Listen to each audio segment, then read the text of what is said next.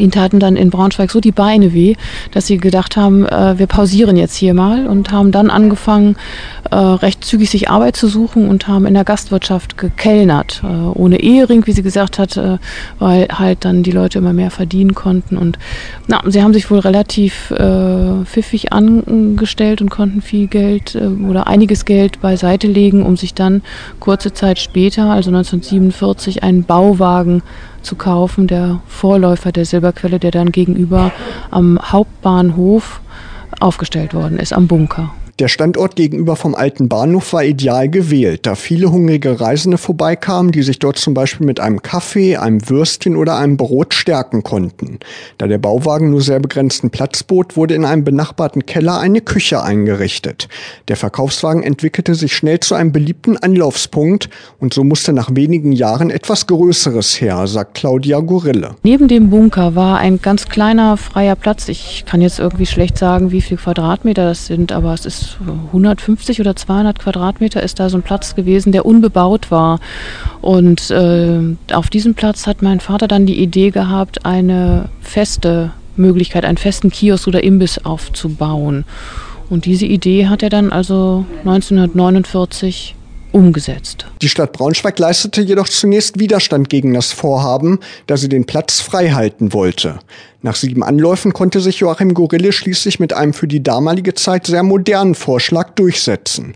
Ein Pavillon mit zehn Ecken aus dem damals erst aufkommenden Werkstoff Aluminium. Was noch fehlte, war ein Name für das neue Gebäude. Gorille hatte die Idee, ein Preisausschreiben zu organisieren, bei dem Vorschläge eingesandt werden konnten.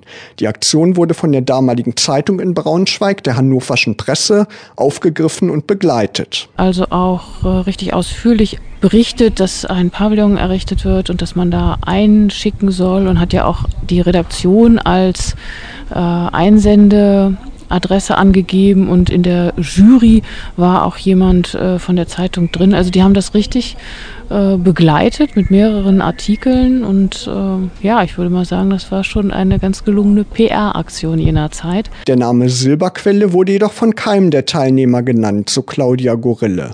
Den Hauptgewinn in Höhe von 100 D-Mark teilten sich schließlich die Teilnehmer, die die Vorschläge im Silberstreifen und zur Quelle eingesandt haben. Daraus haben die Preisrichter dann das Wort Silberquelle zusammengesetzt. Am 4. Juni 1949, einem sonnigen Pfingstsamstag, haben Joachim und Gertrud Gorille schließlich ihren neuen, modernen, zehneckigen Pavillon eröffnet, unter Anwesenheit damaliger Braunschweiger Prominenz. Was ich auf alle Fälle weiß, wo sie wohl sich dolle gefreut haben, dass der Staatsschauspieler Messmer da war und dass der nicht nur gekommen ist, sondern dass der halt auch ein 30-zeiliges Gedicht, äh, wo jede Zeile sich auf Quelle reimt, äh, präsentiert hat. 33 Quadratmeter, mehr Platz war in der Silberquelle nicht. Mit einer Theke wurde die Fläche geteilt, um den Pavillon gleich in zweierlei Hinsicht nutzen zu können. Und zwar nach vorne raus als Kiosk, wo es dann halt Süßigkeiten gab und äh, ja, Essenssachen, aber auch äh, Toto- und Lotto-Sachen und Rauchwaren. Und dann im äh, hinteren Teil war nochmal eine Theke, wo dann halt die Gastwirtschaft war. Und in diesem kleinen Raum waren dann so Stempeltische, ich glaube zehn Stück auch nochmal. Also alles auf sehr kleinem Raum. Und was ich auch noch wirklich absolut erstaunlich finde, im Sommer war dann im Freigelände ein Kaffeegarten eingerichtet. Im Keller der Silberquelle befand sich noch ein Büroraum, die Küche und Toiletten.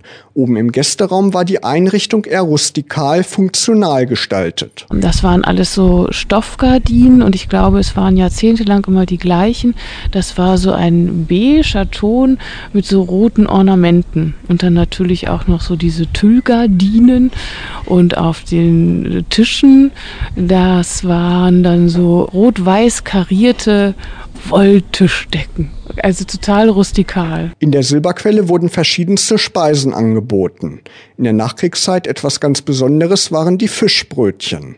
Joachim Gorille, der Besitzer der Silberquelle, fuhr einige Zeit lang regelmäßig mit dem Auto auf den Hamburger Fischmarkt, um für die Kunden frischen Fisch zu kaufen. Aber in der Silberquelle gab es halt auch äh, schon sehr früh Suppe, äh, Zwiebelsuppe und auch Gulaschsuppe und eben auch Currywurst. Die Stimmung in der Silberquelle war geprägt von der Nachkriegszeit. Auch Musik spielte in dem markanten Pavillon gegenüber vom alten Braunschweiger Bahnhof immer eine wichtige Rolle.